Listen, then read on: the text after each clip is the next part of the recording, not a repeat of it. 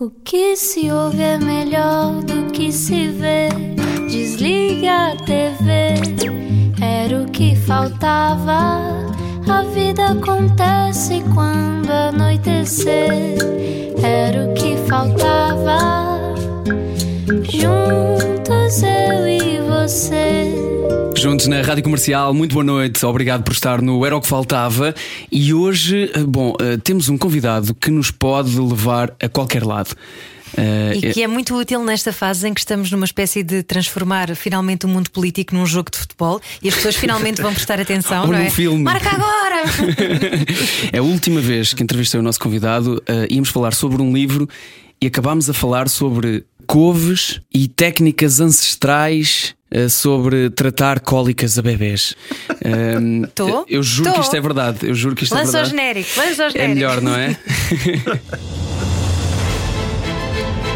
E agora, uma introdução pomposa. É cronista, comentador político, já foi jornalista e editor do DN, cofundador da revista Time Out. E Vemo-lo no programa cujo nome estamos legalmente impedidos de dizer e ouvimos-lo também no podcast E o Resto é História. Tem no currículo um processo de Alberto João Jardim, outro de José Sócrates, já lhe explicamos porquê. E sobre a atualidade, diz que a direita está estupefacta, mas divertida, a esquerda está estupefacta e aterrorizada. É pai babado de quatro filhos, acaba de lançar mais um livro, O Pai Mais Horrível do Mundo. Será? Será que é mesmo? Vamos descobrir. João Miguel Tavares, João Miguel. Tavares. Essa tua introdução, espero que esta hora o pessoal da Comissão de Proteção de Menores não esteja a ouvir Epá, mas tu lembras-te que me contaste essa história em direto no Eu não me lembro nada curto-circuito? já, já não me lembro nada. Sabes que uma das vantagens de, chocado. de ficar eh, vários anos acordado à noite, porque os meus filhos nunca mais dormiam, é essa, eu esqueço-me de tudo. Mas, como diria no Matrix, não é? o Matrix tem uma frase que eu, que eu adoro no filme que é uma espécie de ignorance is bliss, ou seja, a ignorância é uma benção. Sim, e, sim, os- sim, sim. pá, e nós, sem ignorância e sem esquecimento, eh, começávamos a acumular muita, muita coisa na nossa cabeça. Portanto, é bom, é bom eh, irmos deitando coisas pela janela. Nomeadamente o Nomeadamente- facto de teres apresentado o CC, não é? Já me estão denunciar. agora. Tu é que denunciaste, Sim, é que sim. denunciaste. Não, não, apresentado. Eu era comentador, era na altura que a Rita Marrafa de Carvalho, na altura em que ainda estávamos ali para os lados 10, para no, que é o, o canal Notícias de Lisboa. CNL. CNL, não é? Portanto, ainda há uma, frase muito, uma fase muito anterior a ti. E havia um programa especial de fim de semana em que nós ficávamos para aí 3 horas em direto, pá, e onde dizíamos baboseiras, eu nunca mais me atrevi. Eu espero que, como o CNL acabou, todos os arquivos tenham sido destruídos. para bem da minha reputação. Talvez não. Toda a gente agora no não. YouTube a procurar João Miguel Tavares, curto-circuito. Não há. Nessa altura acho que não há. Não, Não. sei se a Rita Barrafa tem, tem, tem isso guardado para um dia fazer chantagem com alguém. Ela vem, ela vem cá ao nosso programa daqui a umas semanas. Vamos ver, vamos ver isso com ela. Olha, perguntem. Vamos ver isso. Olha, eh, se calhar vamos recuar um bocadinho na tua vida antes de falarmos aqui sobre o processo e coisas engraçadas eh, que tu tens e sobre o novo livro, O Pai Mais Horrível do Mundo. Ehm, eu tenho sempre esta curiosidade, porque eu também vim de, um sítio mais pequeno para Lisboa, eh, assim. Bom, não estou a denegrir Porto Alegre, Não, como deves calcular. Não, Viva. Porto Alegre. Mas, mas tenho sempre a curiosidade de perceber se, eh, se tinhas de vir para Lisboa, se foi uma obrigação para chegar a onde querias, ou se foi uma coisa que simplesmente era a tua vontade de se fugir dali. Não, vontade de fugir dali é exagerado no sentido em que eu sempre gostei muito de Porto Alegre e continuo a adorar Porto Alegre. É verdade que tu tinhas que fugir dali para ires ao cinema. Ok. Portanto, estamos a falar, as pessoas, é que não é bem a mesma coisa de ser em Porto Alegre em 2021, que é evidente que não tem as mesmas coisas que em Lisboa. Ah, mas em 1980, para alguns dos nossos ouvintes, a internet ainda não tinha sido inventada. Já existia para lá umas coisas, mas não tinha chegado às nossas mãos. E viver nesse mundo era um mundo onde tu não podias ver os filmes que querias, não podias ter os livros ah, à disposição, quer dizer, não. Eh, E essas limitações para um miúdo com alguns interesses culturais que estavam a crescer era muito grande. E depois tinhas um grande problema, que é que queres ir para a universidade, tens que sair da terra. E isso é o que aconteceu a toda a minha geração. E depois os que regressam, de facto, são uma percentagem ínfima daqueles que se vão embora. E esse é o problema. Ahm, dessas cidades, eu tive que vir, eu vim estudar primeiro engenharia química e depois ciências da comunicação, não dá nada uma coisa a ver com a outra, mas eu primeiro entrei para ciências Ahm, e depois fiquei, quer dizer, comecei a trabalhar no jornalismo, não, não, não há diários em Porto Alegre, quer dizer, não há canais de televisão, não há, e portanto, onde é que eu poderia exercer a minha profissão, se não aqui Claro. ou, ou no Porto? Mas mantens não- a, mantens a ligação e a vontade de, ou o sonho de um dia voltar? Sim, eu, eu, eu, eu sou um bocadinho como os presos na cadeia que contam os dias, mas eu conto os dias para os meus filhos saírem todos de casa, estarem criadinhos, terem a sua vida e eu é logo tchau, tchau, Lisboa. Pá, não tenho nenhum interesse em continuar aqui. É uma cidade bonita, mas não. Já viste os prisioneiros de Shawshank? Sabes o que é que acontece no fim? não vou aqui fazer spoilers. Vai, ser o spoiler, vai não, ser o é melhor spoiler. não, é melhor Ó, não. João, mas recua só um bocadinho até à engenharia química, porque então tu eras um rato de laboratório? N- é, Não, eu era um bom aluno na, na, no- na secundária em Porto Alegre e, portanto, para quem conhece bem aqueles ambientes, há sempre a turma dos. Ainda hoje ainda existe, às vezes até em liceus de Lisboa, mas ali havia muito que era a turma dos bons alunos.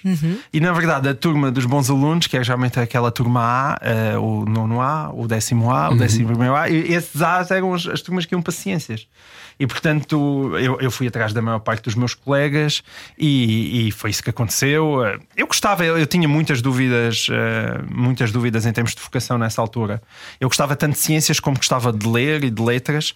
Ainda hoje as coisas são muito misturadas. Eu não me arrependo nada desse tempo. Aliás, porque eu acho que mesmo na minha escrita tenho assim um pensamento bastante lógico e encadeado. Eu acho que isso vem da minha formação científica. Ainda tive dois anos e meio no técnico, portanto ainda fiz para lá muitas análises matemáticas e muitas cadeiras. Mas depois acabou ah, o, o mundo dos jornais e acabou por, hum, por ganhar. É, é- é- eu já sou velho, não é? A gente, a gente às vezes diz, já tenho 48 anos e 48 anos é um outro mundo, porque o mundo pré-tecnologia e pré-internet e pré-telemóveis é de facto um mundo muito distante. Um, aquilo que eu vivi na minha infância não tem nenhum paralelo com aquilo que os meus filhos estão a, estão a viver. Isso, isso é uma dificuldade até muito grande para, para com os pais. E portanto, quando eu estava a crescer em 1900 e eu tenho, portanto, eu nasci em 73, significa que fiz 18 anos em 91. Portanto, quando eu estava na parte final da minha adolescência, entrada na idade adulta, foi os anos de ouro do Independente, foi o nascimento do público. E, portanto, naquela altura, o público nasceu em 1990, naquela altura, ver aqueles projetos de jornalismo nascerem foi, era uma coisa que para mim tinha uma atração gigantesca. E Respirava-se irreverência, não é? Nessa altura. e Isso, podia-se dizer tudo e isso. fazer tudo. Sim, essa irreverência eu sinto muita falta, sobretudo até então, hoje em dia, que tu vives num, num, num ambiente muito politicamente correto e com todo aquilo que é, que é o movimento woke, que é uma coisa que a mim me irrita especialmente porque eu vivi de certa maneira isso de dentro da igreja, que ainda é mais engraçado, porque eu era um tipo que frequentava ah, aquela coisa dos grupos de jovens e, e- e tinha uma relação muito próxima. E eu, e eu, quando tinha 18, 19 anos, estava a chatear-me contra as beatas, aquelas pessoas que, que- que- da opção com moral sexual da igreja, as coisas que, que nós tínhamos que pensar, a nossa limpeza de pensamento. Bem, depois fazemos o ciclo inteiro e hoje aquilo que é um movimento woke e politicamente correto são as beatas, são beatas da esquerda, mas são beatas na mesma. Nenhum dos teus Eu- filhos está nessa geração woke, não? Pá, eu, eu- os meus filhos andam de crescer e pensam o que eles querem. A mais velha tem 17 anos, mas não, não está. E pá, eu ficaria muito infeliz eh, se ela estivesse. Significa que eu teria sido um péssimo pai e não tinha transmitido os bons valores. Mas notas que, que têm mais consciência social, que estão mais atentos. Eu Não. noto isso em alguns miúdos de hoje. Eh, eh, te- Tem, mas o meu problema não tem nada a ver com consciência social, não tem nada a ver com tu andas a combater o racismo ou teres preocupações ambientais. Acho que isso são tudo são ganhos imensos. Eu, eu vejo, por exemplo, eu, eu, eu quando cresci havia um tipo que era claramente homossexual ah, na minha turma e, e- e mais do que homossexual, aquilo que a gente hoje em dia chamaria, ah, que hoje já não se pode, mas aqui permitam-me que se chamaria de bicha, ou seja, alguém muito ostensivo na sua homossexualidade. Esse, esse, esse rapaz era espancado desde que entrava na escola, quase até que saía, com pontapés. Eu assisti aquilo, foi uma, é uma das experiências mais marcantes da minha vida. Que horror, que e hoje em cruel. dia eu pergunto aos meus filhos, e os meus filhos, sim, há, há pessoas que falam abertamente da sua homossexualidade e dizem que são gays, são lésbicas, com 15 ou 16 anos, e eu penso isso, como isso é um ganho extraordinário, porque aquilo não se poderia. Uh, conversar este tipo de comportamentos naquela altura. Dito isto, isso não tem nada a ver com quando começam a policiar a linguagem, que é isto que eu tenho que avisar que vou dizer a palavra bicha, porque será que se pode dizer hoje em dia? E Isto é uma questão de respeito também, não é? não, sim, é uma questão de respeito e de tu não utilizares palavras que magoem as pessoas, até ao ponto que tu achas que tu tens que escolher o teu próprio pronome e exigir que eu te trate pelo pronome que tu queres. Não. Isso, isso é uma invasão da minha liberdade. E, e esse- essa preocupação com o policiamento da linguagem é uma coisa que me assusta, porque, para já, é totalitária pá, e depois não tem fim. E, e depois chegas a um ponto que tu estás a ler notícia e já não percebes se aquilo é para rir, se é para chorar, como, ou como seja, por exemplo, se pode dizer a palavra mulher, não é? Mas nós muitas vezes em Portugal ainda não, ainda não chegámos a esse tipo de discussões, pá, mas as discussões vão para um lado totalmente absurdo. A minha, eu aí, como eu acho que elas vão para um lado totalmente absurdo, acho que as pessoas começam a resistir naturalmente a elas, nomeadamente se tu fores mulher e dizer, mas eu, eu agora não, não posso utilizar a palavra mulher para me classificar. Tenho que dizer pessoa que me menstrua para não ofender as outras pessoas que, não, ou que tem útero para não ofender as outras pessoas que se consideram mulher, mas não têm útero. Epá, Mas é, É aí acho que já estás a, loucura. a extrapolar também um É uma- bocadinho. não, não- não, não estou a extrapolar nada. Isso é uma discussão mega atual eh, lá fora, não é? De não se usar o termo mulher. Então, ainda bem que tu estou não podes utilizar o termo mulher, mas tens que dizer que tu, a maneira correta de dizeres é pessoa com útero, porque há outras pessoas que se sentem mulheres e, e portanto, eh, e não têm útero. E, portanto, é preciso separar uma coisa da outra. Isso é. Mas estes, estes termos de loucura é, o, é o resultado uma espécie de invasão de, politicamente de- correto da linguagem que é que, é- que para mim é, é, é brutal e acaba por ser fundamentalista e é por isso é essa, é essa são esses exageros que importa resistir Ok, mas com também que as pessoas resistir. como eu acabem por ficar fora de moda porque eu, eu, eu nos anos 90 era completamente para o casamento gay e portanto estava do lado certo da história tu estás no mesmo sítio em 2020 mas já estás do lado errado da história e há muita gente da minha idade até ativistas, até gays, homossexuais pessoas que lutarem que sentem isso, espera mas eu de repente, como é que eu de repente fiquei do lado errado da história? Então, qual é que é a melhor maneira de criarmos empatia e de nos respeitarmos uns aos outros? é João tu Miguel não, Tavares. te, tu não te transformares numa vítima e achares que aquilo que é uma classe, seja sejas gay, negro ou mulher, isso não resume tudo aquilo que tu és. Tu és, em primeiro lugar, um indivíduo. Um indivíduo. E isso é muito importante. Esperançosamente com os mesmos direitos, não é? Mas ninguém te nega os mesmos direitos. Tu, tu não podes é. A sociedade às vezes impõe-te coisas diferentes. A sociedade impõe-te coisas Tu diferentes. sabes que a acabaste de a falar de três minorias, não é? Mas espera, mas E podes não falar tem- mais outra. E, e eu, um tipo que vem de Porto Alegre para Lisboa, sou uma minoria? É porque eu posso estar aqui até durante o tempo todo do programa, do tempo todo do programa, a explicar-te as desvantagens que em Lisboa tem uma pessoa que vem da província e que nunca viveu neste meio. Certo, certo, certo. Compreendes que sou, sentias-te sou uma e, delas. E se fores gordo, e se fores Uhum. perneta, e se tiveres uma deficiência da fala, ele, ele veio a minha infância a ser gozado por não saber dizer os R's. Ah, e agora vou fazer o quê? Vou, vou, vou chorar, porque agora venho aqui contar a minha história e de como é importante as pessoas que trocam os R's pelos G's não serem gozadas e que ninguém de repente pode se atrever a dizer uma piada sobre mim porque eu troco os R's pelos G's. Eu, eu, eu quero que eh, os meus filhos cresçam dizer, quando, por acaso não tenho uma deficiência da fala, mas se tivesse, é, se, se a piada for boa, pá, rite, não tenhas pena de ti próprio, tu és muito mais do que isso. E, sobretudo, não, não leves uma vida de vitimização. Pois é é. um erro total e absoluto. E somos indivíduos. O problema é que tu és indivíduo, as pessoas, e depois, se tu, o, o problema destes, tu- destes fundamentalismos é se tu pertences a essas categorias e de, repente, e de repente não te identificas com aquilo que é o mainstream do discurso sobre essas categorias, tu estás fora. Tu acabas por ser discriminado, de repente és homossexual e estás a ser discriminado. Mas e é agora uma coisa é- extraordinária pelos teus, supostamente. Tu tens que. Eu percebo, eu percebo o teu ponto de. Eu tenho ideias sobre isto e eu vou tentar manter este ponto sobre elas, mas até que ponto é que não mudar de ideias ou não nos atualizarmos em algumas coisas é, na verdade, a resposta certa a estas coisas novas que surgem enquanto humanidade? Não é? Claro que deves evoluir. Eu, eu comecei-te a dar esse exemplo, não é? Como é um ganho gigantesco entre a maneira como tratavam um, um colega meu eh, na década de 80 e como hoje em dia tratam. Isso é um ganho inestimável, não é? Como é um ganho ter as preocupações ambientalistas. Mas a minha geração já andava a ver o Jacques Cousteau a andar de barco eh, pelo mundo em programas e, e que todos nós víamos. O que dá-me ideia é que às vezes, eh, nesta febre meio millennial, parece que os problemas é que foram, só nasceram agora. Que é, antes da Greta ninguém se preocupava com o ambiente. Isso é um absurdo total. Claro que, tem, que há uma consciencialização maior, mas as, as, as questões não nasceram hoje. Aliás, uma das razões porque eu faço o- e com muito prazer o podcast O Resto da História é porque faz tanta falta existir um enquadramento histórico sobre os problemas. E nós não temos muita memória, não temos muita tendência a. E quanto mais novos somos, simplificação pior. absurda dos problemas e, e estes que nós falamos e que hoje em dia tomam conta da, da, da nossa sociedade são mesmo absurdos. As, as coisas são de uma complexidade extrema. É como quando falas de racismo ou de escravatura.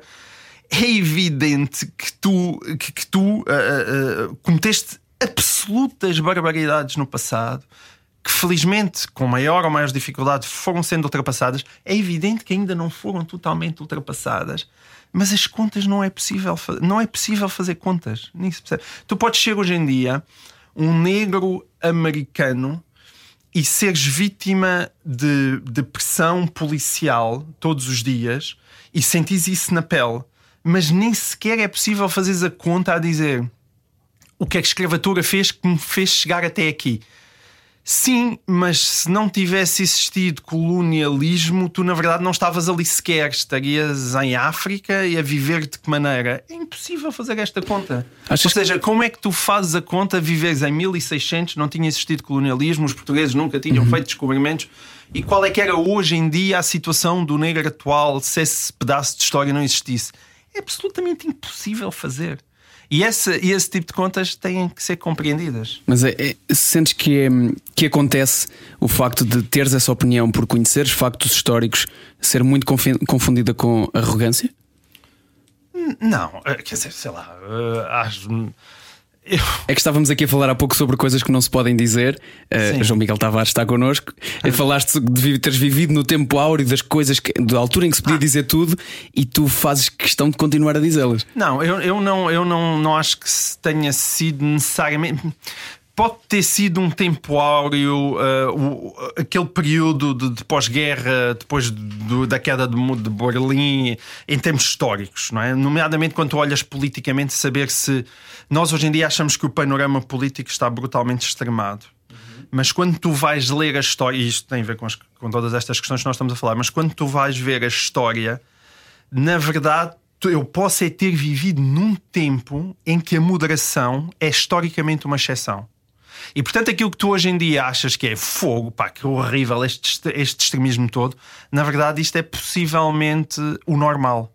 Tu viveste foi tempos de moderação que foram inabituais. O que é que esses, esses tempos de moderação que apanharam o final da, da, da queda, do, dos regimes comunistas, não é? E depois o, o pós-guerra do Muro de Berlim, em que o Fukuyama diz a famosa frase do, e o famoso livro sobre o fim da história, acabou a história, não é?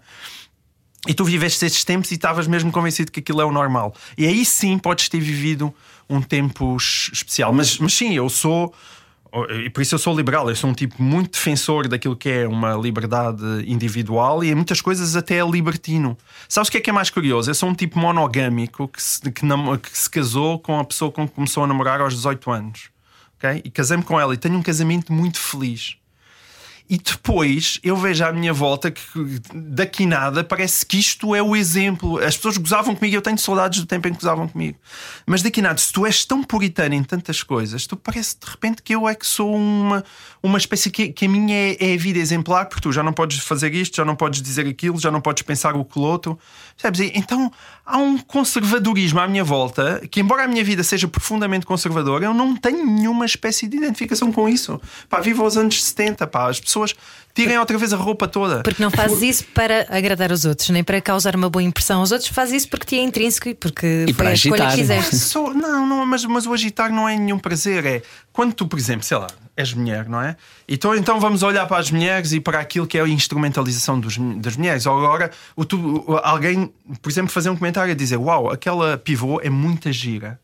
E tu dizes: Estás, uh, mas que é isto? Agora estás a objetificá-la? Tu, tu podes dizer que aquela miúda eu aceito que agora. Os elogios apareceu... podem dizer que eu sou gira, não tem problema. E yeah, não, é muito mas, mas quantas vezes é que tu já viste? De repente tu tens alguém ou fazes um comentário a dizer ui, agora aquela nova pivô que apareceu na SICA a apresentar o jornal à noite. Sim, mas que isso não é confunda eficácia e, e, não é profissionalismo mas, mas não, com outra coisa. Qual, como é que tu equilibras isto? É dizeres, não podes dizer que, hajas, que ela é gira, ou seja, tu estás farto de saber que ela é gira achas mesmo que ela é muito gira, ela está ali em parte também porque é gira, coisa que parece que não se pode dizer, mas é evidente que está ali porque é gira, porque senão as pivôs, é, é, muitas mais delas chegam muito mais feias do que que são. Portanto, o ser gira é uma parte, isso não significa que ela não seja inteligente ou não seja competente. Seja, significa que é, além de ser competente, além de ser inteligente, é gira.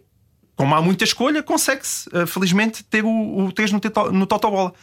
Mas o que, é que qual é a solução para isto? É dizer que não podemos dizer que ela é gira, não, é dizer, e está ali aquele pivô, aquele tipo ali que está ali atrás daquele microfone, pá, o gajo também é tão giro. E as mulheres dizerem isso. Isso é que é a verdadeira igualdade. não, paras, não paras de dizer que as mulheres são giras, passas a dizer que os, os homens também são giros. E objetifiquem os homens. Objetifiquem os homens também. Agora, não, não, não silenciem. Uh, e, e, não digam ah, Deixem não trabalhar, se pode dizer. como dizia o outro. Não, isto não se pode dizer, isto não se pode dizer. Agora, dito isto, é evidente que existe um cortejo enorme de queixas justas. Mas isso aí eu sou completamente Me Too, venham ao Me Too. Mas Me Too em Portugal não existe, não sei se já reparaste, não é?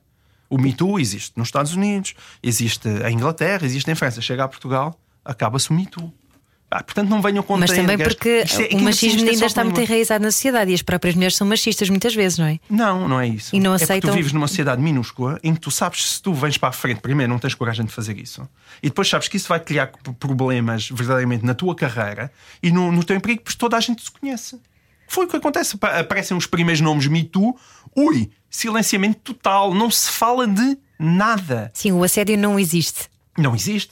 Não existe nas telenovelas, não existe nas televisões, nunca nas televisões ninguém assediou ninguém, nunca ninguém assediou ninguém no, no cinema, embora as pessoas dizem, e as atrizes, e depois dizem sim, fui assediada, tive esses problemas. Por quem?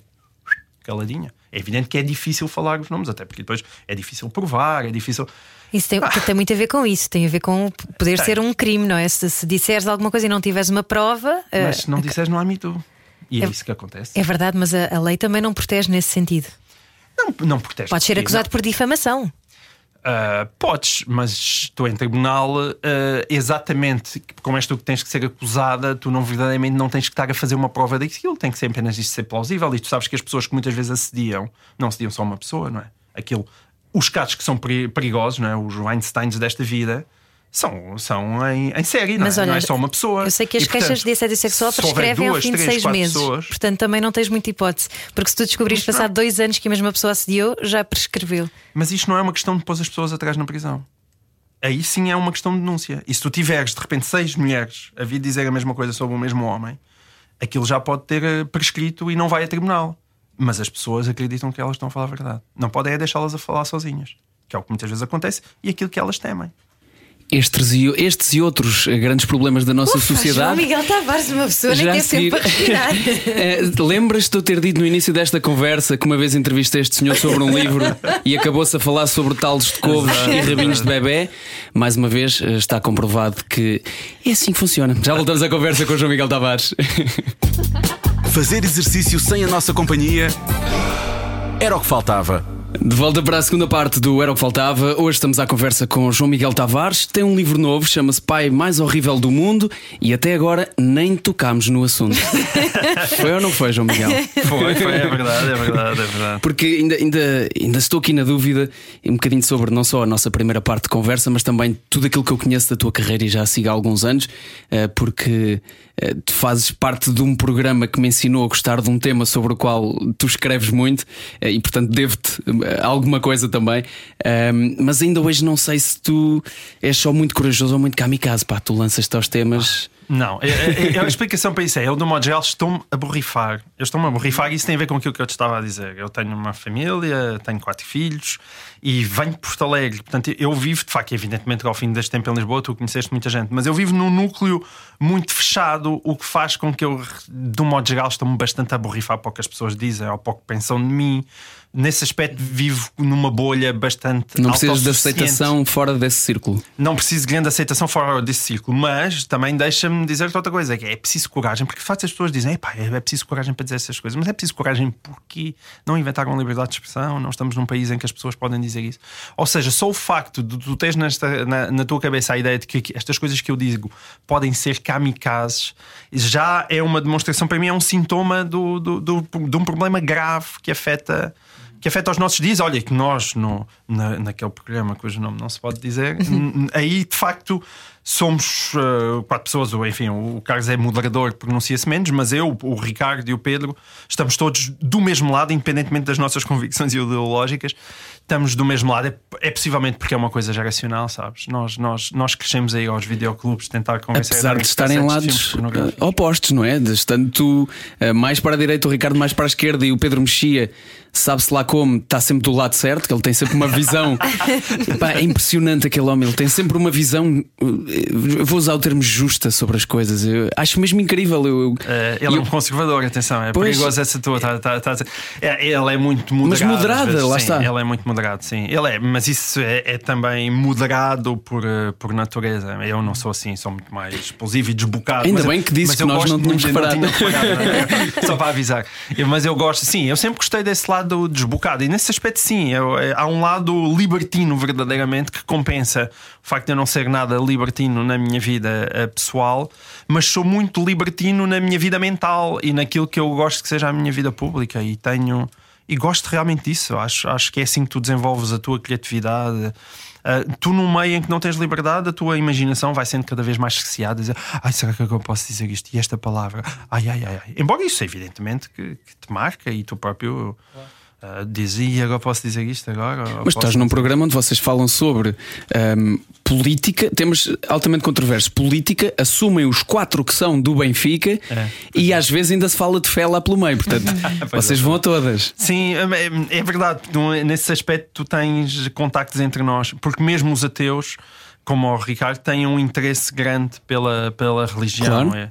E eu, eu, eu que sou semi, eh, semi-ateu, que- aquilo até isso faz escadinhas. Há um ateu, há eu que Exatamente. sou um tipo muito arraçado, sou semi, depois há o, há o Pedro que é, que é mais crente, mas todos nós temos um interesse pela religião, que é uma coisa que para mim é absolutamente fundamental. Acho, acho, Quando é que acho sempre percebeste, uma pena eh, quem não se interessa sobre esse tema. quando, quando é que percebeste que ah, a polarização não era o caminho?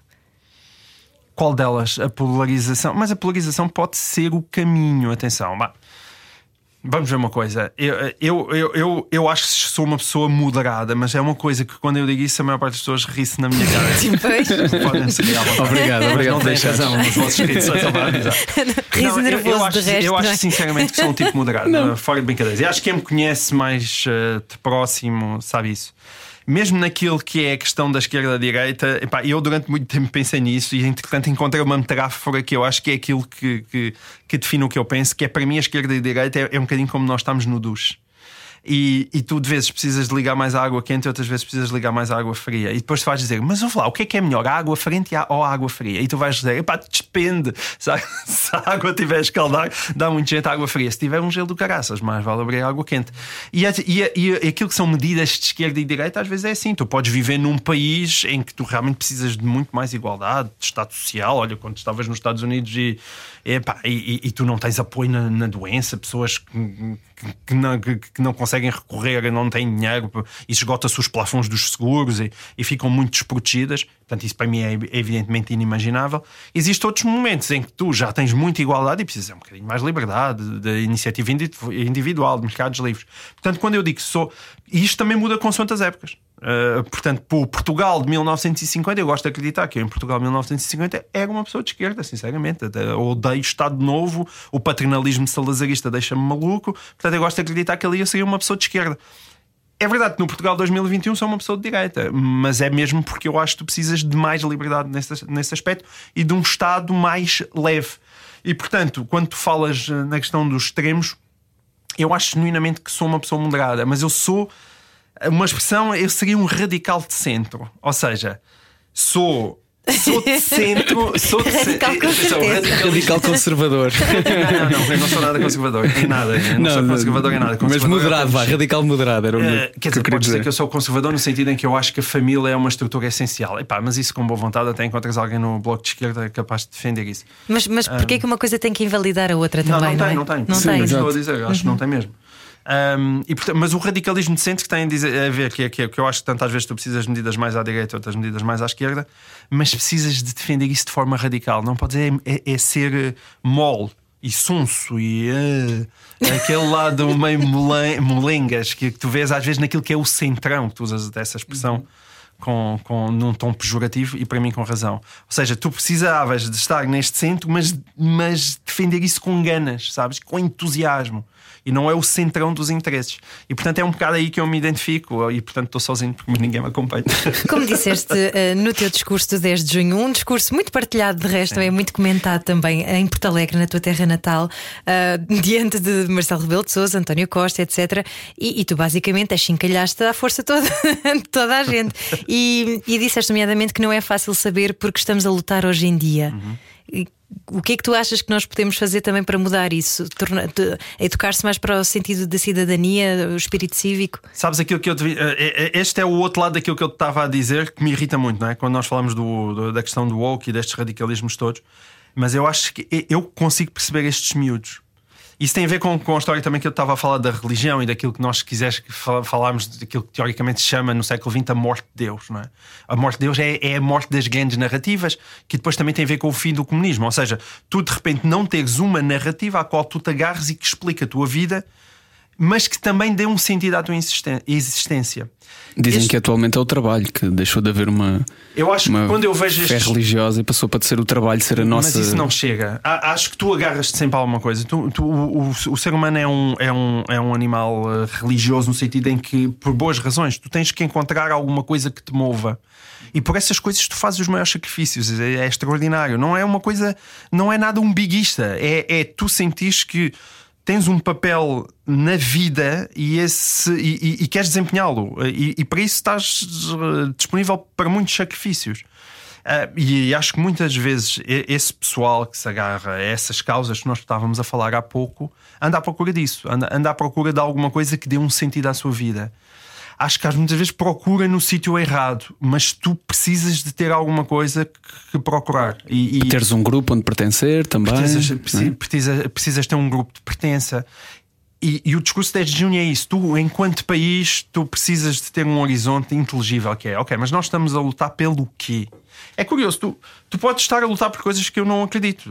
És comunista, eu não acredito no comunismo, mas os comunistas estão a lutar por uma coisa que eles acreditam. Acho que aquilo é péssimo e as experiências históricas resultaram tragicamente, mas se acreditam em alguma coisa. Aliás, é por isso acreditar em alguma coisa que nós é quase inevitável que tu muitas vezes acabes por admirá-los. E toda a gente gosta do Jerónimo de Souza e toda a gente apetece dar bacalhaus ao Jerónimo de Souza na, na, rua, como até na fase final o próprio Álvaro Cunhal tinha essa popularidade. Isso advém de tu estares a encontrar alguém. Pera, este senhor foi uma pessoa coerente e que lutou por alguma coisa. Aquilo até pode ser horrível, mas tu sentes uma empatia por alguém que empenhou a vida dele a fazer aquilo. Pode ser Mato Teresa Calcutá ou pode ser o Álvaro Cunhal, não tem nada a ver uma com a outra. Mas tem Os um princípios empenho, na gente tem são esses bons. princípios.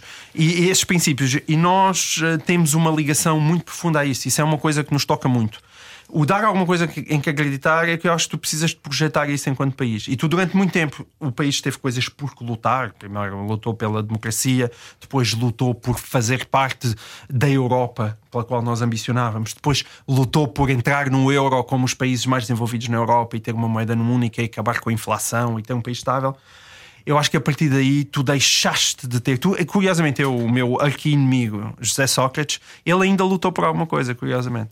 E acho que a partir daí o, o Passos coisa, eh, até teve que lutar em parte por eh, recuperar o país e, e, e, e cumprir o, o, o, programa da Troika. Mas acho que com o século XXI, cada vez mais as pessoas deixaram de ter uma noção que é porque é, o que é que nós queremos enquanto país? Para onde é que nós andamos? Mas não houve sempre esse desfazamento entre o que os cidadãos querem e o que o governo quer? Eu acho é que o governo agora não e quer nada. E o país nada. que precisa é... ainda. É? Eu acho que há sempre um desfazamento, há sempre uma insatisfação mas tu agora não percebes sequer o que é que tu tens para além de uma, como eu costumo dizer, uma gestão habilidosa do dia a dia. Não tens nada. O discurso era isso: é ok, mas nós vamos para onde enquanto país? Porque é que estamos a lutar? Até pode ser, o Partido Socialista ah, está sempre com a boca cheia em relação às qualificações. Ok, as escolas, pode ser escolas, ok. Então, mas podemos a sério olhar para as escolas e fazer uma, modificação profunda na maneira como as escolas portuguesas funcionam, mas tu não tens isso. E abres, enches a boca pelo SNS. Ok, então, mas podemos fazer uma reconfiguração séria do SNS? Ou queres a regionalização? Achas que deve haver uma nova reorganização do país? Ok, mas podemos olhar para isso. Mas repara, como tu, ao longo destes anos, tu não olhas para nada disso. São apenas sentimentos que tu vais expelindo, né? boas intenções, sim, o déficit de qualificações, ai, amamos a escola pública e o SNS e os hospitais mas uh, a ação é completamente contraditória com isso. Então, tu não tens como país um destino de nada verdadeiramente visível, não vês nada a nascer. A sensação que dá é que estão sempre tens. só a fazer pinturas na parede só para tapar o buraco, não é? Que é inevitável porque tu não tens muita flexibilidade enquanto país e então é, é relativamente inevitável. Porque isso tem a ver com o tamanho do nosso déficit e o facto de tu estás totalmente dependente da Europa e dos fundos europeus. E portanto a política portuguesa reduz a escagamela a Bruxelas e saber em cada ano quantos euros é que consegues extorquir aos, aos contribuintes alemães e holandeses. E depois ainda isso há é, a é muito culpa- pobre como projeto, não chega. Ainda há a culpa séria do Éder ter marcado um gol que nos fez campeões. E depois, o que é que temos para conquistar a seguir? Olha, mas é, o- é o que nos sobra, sabe? Mas é que nos sobra, pá. Sim, vamos com o Éder, não é? E o, o futebol tem essa função, não é? O futebol tem essa função. E foi mais uma parte do Era o que Faltava de hoje com João Miguel Tavares, em que não falámos sobre o seu novo livro, O Pai Mais Horrível do Mundo. Será que é na terceira? Fique para ouvir. Fazer exercício sem a nossa companhia era o que faltava. Terceira parte do Era o que Faltava. Muito obrigado por estar com a Rádio Comercial. Hoje estamos à conversa com João Miguel Tavares. É desta que falamos do teu livro? É, vocês é que sabem. Ah, vamos a isso, vá. Mas a conversa está a ser boa também. Um minuto, tá um bom, minuto tá para isto. tá o pai mais horrível do mundo, tu que andas sempre a falar de ser pai de quatro filhos orgulhosamente, gozo- ah, sendo alvo de. Ja... Como é que é? Chacota, Chacota. dos teus colegas no. o- No governo, na- sim, naquele programa. Ah, mas espera, no podes ex-governo dizer, Sombra. Tu podes dizer, tu podes Eu dizer. posso dizer Governo Sombra à vontade. Sim. então, afinal, és o pai mais horrível do mundo ou não és? Sim, eu, sim para, o meu- para, para, para esse meu filho, eu acho que sou o pai mais horrível do mundo. Ahm, porque eu, eu, eu gosto muito de ilustração e, go- e gosto muito, de, sempre gostei. A escrita dos livros infantis é uma escrita muito enxuta e eu gosto muito de escrita. Aliás, se me perguntasse o que é que gostas mais de fazer na vida, ah, de facto, não é falar na televisão, não é? É, é escrever. Eu gosto muito de escrever. Ahm, e, e sempre gostei muito também da ilustração, sempre gostei muito de banda desenhada, ainda gosto muito hoje em dia. E portanto, o, o conjugar esses, esses universos é ótimo. E depois os meus filhos, eu tenho quatro, e portanto decidi a certa altura fazer um, um livro para cada um deles. Mas eu quero continuar a fazer, quero também para não Filhos ou só- livros? As duas coisas. Não, não, não. A brincar, são mesmo livros. Ou seja, quer continuar a fazer livros sem ter que fazer filhos. Os filhos estão à espera que eles cheguem à universidade e saiam de casa e me deixem em paz. Já, já vai bem na hora que eles estão naquela fase da adolescência. Pá, que eu já também estou a contar os dias para sair de Lisboa e para eles se fazerem à, à vida e deixarem-me chatear a Mona. Mas eh, eu, eu, eu fiz. eh, Estás a perceber porque é que sou o pai mais horrível do mundo, não é? Estou, estou a justificar. estás- já- Exato, está explicado o Não, título tu do livro. a, a verbalizar aquilo que muita gente se calhar não diz. Não, certo. Eu, eu, aliás, sabes que eu, quando eu comecei a ter filhos, uma das coisas que eu comecei foi. Eu escrevi muitas crónicas sobre família no início, porque eu dizia, eu precisava desesperadamente falar. Então, em vez de ir ao psiquiatra, desabafava na- nas crónicas, porque foi um. Foi uma altura difícil e, e ter filhos não é. Pá, muitas vezes traçam aquilo como uma espécie de cenário cor-de-rosa e não é nada. É uma abnegação gigante, não é? É, hoje em dia isso felizmente já começou a mudar, acho que as pessoas já processaram nisto.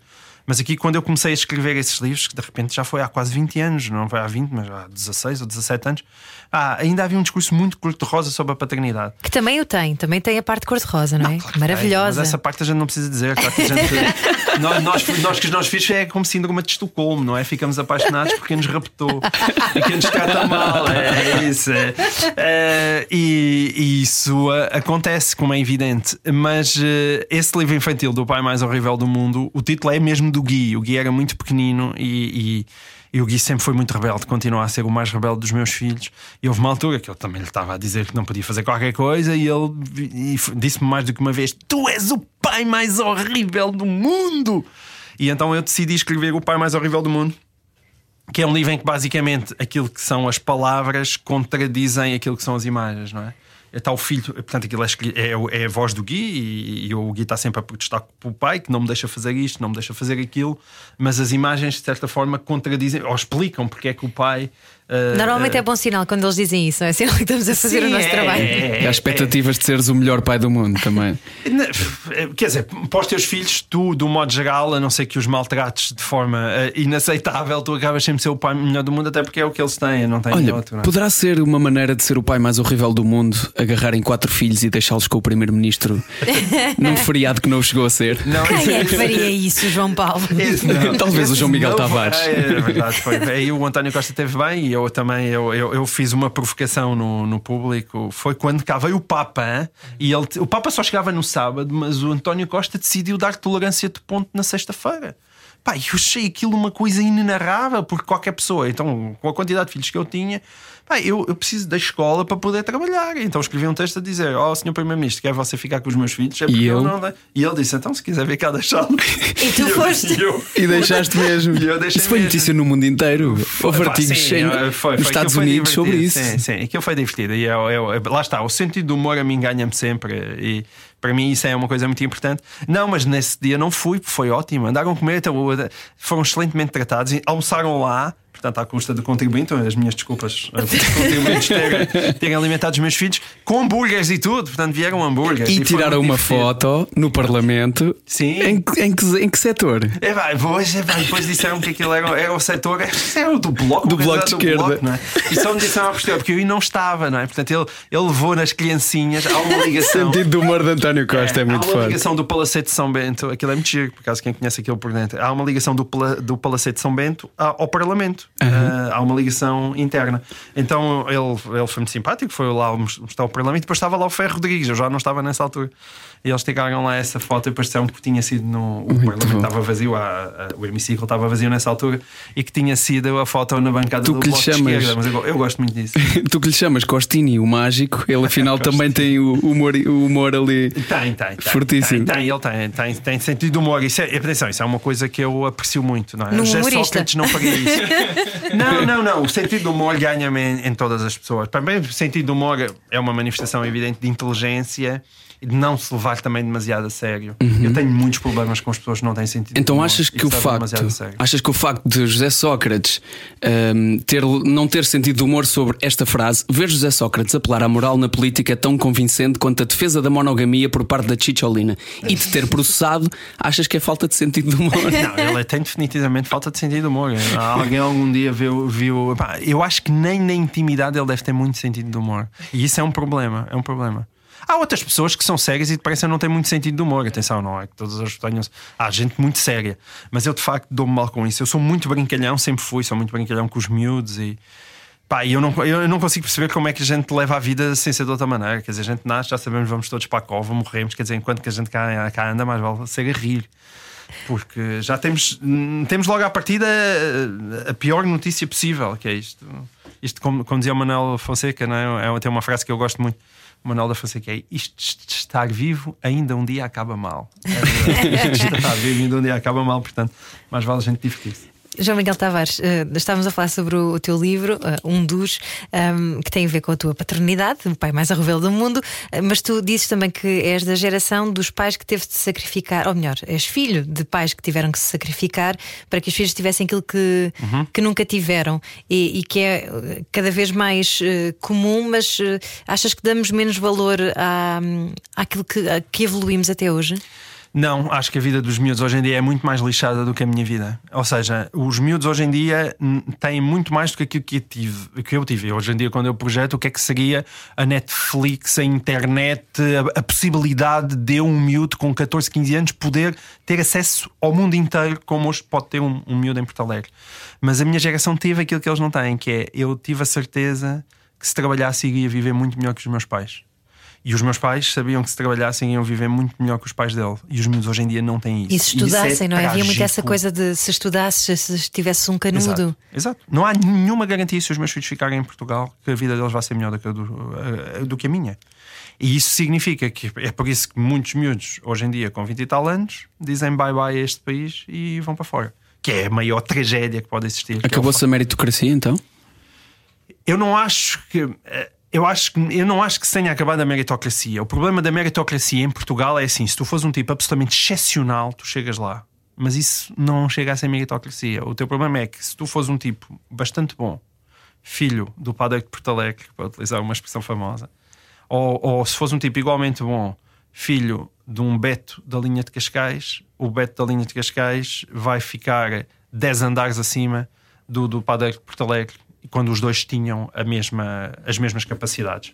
Se o filho do padre de Porto Alegre for um tipo genial que vai para a escola tirar 20 a tudo, ele chega lá. Mas o problema é que precisa dos 20 a todos, não lhe vão chegar aos 17. Mas isso é uma injustiça profunda. Eu percebo onde é que tu queres chegar, mas isso também coloca uma pressão, já que estamos a falar da geração que vem a seguir a ti, neste caso, e falávamos dos teus filhos, também coloca um bocadinho uma pressão de.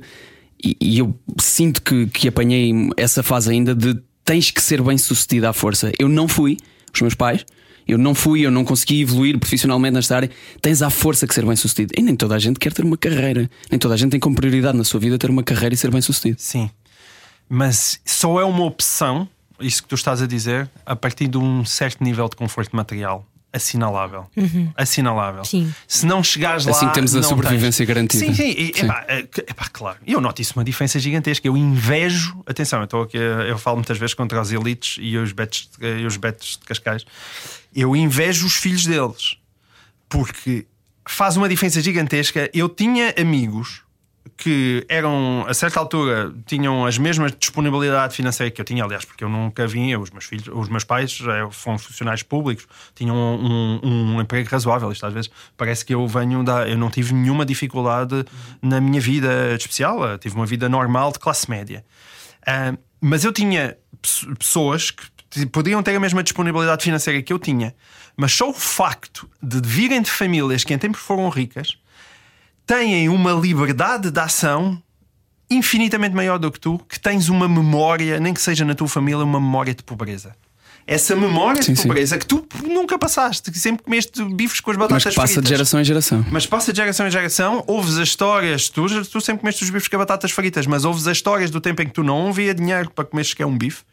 E isso limita-te a tua ação. Isso limi- essa pobreza limita-te a tua ação. Uh, Percebes? É, ou seja, uh, tens mais dificuldade em largar o teu trabalho. Tens mais dificuldade em arriscar. Porquê? Porque tens a memória daquela geração que um dia não teve dinheiro para comer bife. E quem não tem essa memória é muito mais livre, larga o trabalho muito mais facilmente, arrisca muito mais facilmente num novo negócio. E isso é uma mais-valia gigantesca. Acabaste de explicar a minha, eh, o meu mindset financeiro. Sim. É João, verdade. é João Miguel. Tavares, estamos quase a terminar a nossa- entrevista e por isso eu lanço uma eh, pergunta feita pela nossa estagiária, a Inês Salvador, que está ali do outro lado, e que pergunta: João Miguel Tavares, formulas ideias com base em artigos de opinião? Formula ideias com base em artigos de opinião. Eu acho que devias me chamá-la para ela explicar melhor o que é que quer dizer com isso. Ainda, ainda vem Se os artigos de opinião servem para pensar ou para tirar. eh, ou concordar, concordar ou de alguma maneira form- formular ideias novas a partir daquilo que foi a opinião de uma pessoa. Mas estás a dizer quando eu leio ou quando eu escrevo, se eu estou à espera Quando disso lês, da quando parte lês. das pessoas. Neste quando caso eu era leio, lês. quando eu leio artigos de opinião. Se tem essa Ah. missão, o teu trabalho também. Ou seja, São duas que tu coisas fazes, diferentes. É, é evidente que tu, tu, tu, tu estás num, num sítio em que as pessoas, num espaço público, e portanto as ideias das outras pessoas são importantes para tu formulares as tuas próprias ideias. Aquilo é espécie Certo. de cozinhado. Se tu não vais além, além disso, pá, limitas-te a papaguear o senso comum. Há muita gente que faz carreira assim, sobretudo na televisão. É pá, comentadores de televisão, então, porque aí, quando tu estás na televisão, há um lado de aquela capacidade de vendedor de, de carros em segunda mão, que eu não tenho nada, mas que passa às vezes bem em televisão. Eu, eu conheço gente que faz carreiras longuíssimas e eu nunca dia, mas alguma vez daquela boca saiu um pensamento original e, e nunca saiu. mas tem autoconfiança para fazer passar uma mensagem, não é? Tem autoconfiança, sim, tem, tem, tem essa postura e, e- e não, não lhes preocupa eh, isso, não é? E, às vezes também não é por mal, as pessoas também eh, existem capacidades diferenciadas. Agora, quando tu escreves, se tu queres ocupar um lugar no panorama mediático, tu possas dizer aquilo é teu, pá, tu precisas de ir além disso. Ah, e portanto, tu precisas de ter um pensamento original e teres uma singularidade. Eu tento proteger muito essa singularidade. Vantagem de ter vindo de Porto Alegre, atenção. Estás a ver? É, é que isto, por isso é que voltamos a, a- a como as matemáticas são difíceis de fazer. Eu, por um lado, a vida vinda de Porto Alegre dificulta-te mais uma entrada em certo meio, por outro lado, dá-te uma singularidade de pensamento que eu não teria se tivesse crescido, se calhar, aqui dentro do ambiente lisboeta. E portanto, essa singularidade para mim é muito importante. E depois há questões, eh, seria fastidioso estar aqui a falar questões mesmo de, de escrita. Para mim, a escrita é fundamental, ou seja, é mais fundamental a escrita do que as ideias. Porque quando tu escreves bem, tu podes ter ideias de porcaria, mas consegues escondê-las. E se não escreves bem, isso não tem. E portanto, a, a qualidade de escrita é absolutamente essencial. João Miguel Tavares, à conversa connosco hoje no Era o que Faltava. Muito obrigado por nos vires trazer também essas questões. E realmente, sim, eh, é preciso questionar e pensar sobre tudo aquilo que vemos, ouvimos e lemos. Isso. Obrigado. Já a seguir, Comercial by Night, na Rádio Comercial. Era o que faltava com João e Ana. Era o que faltava. Na Rádio Comercial. Juntos eu e você.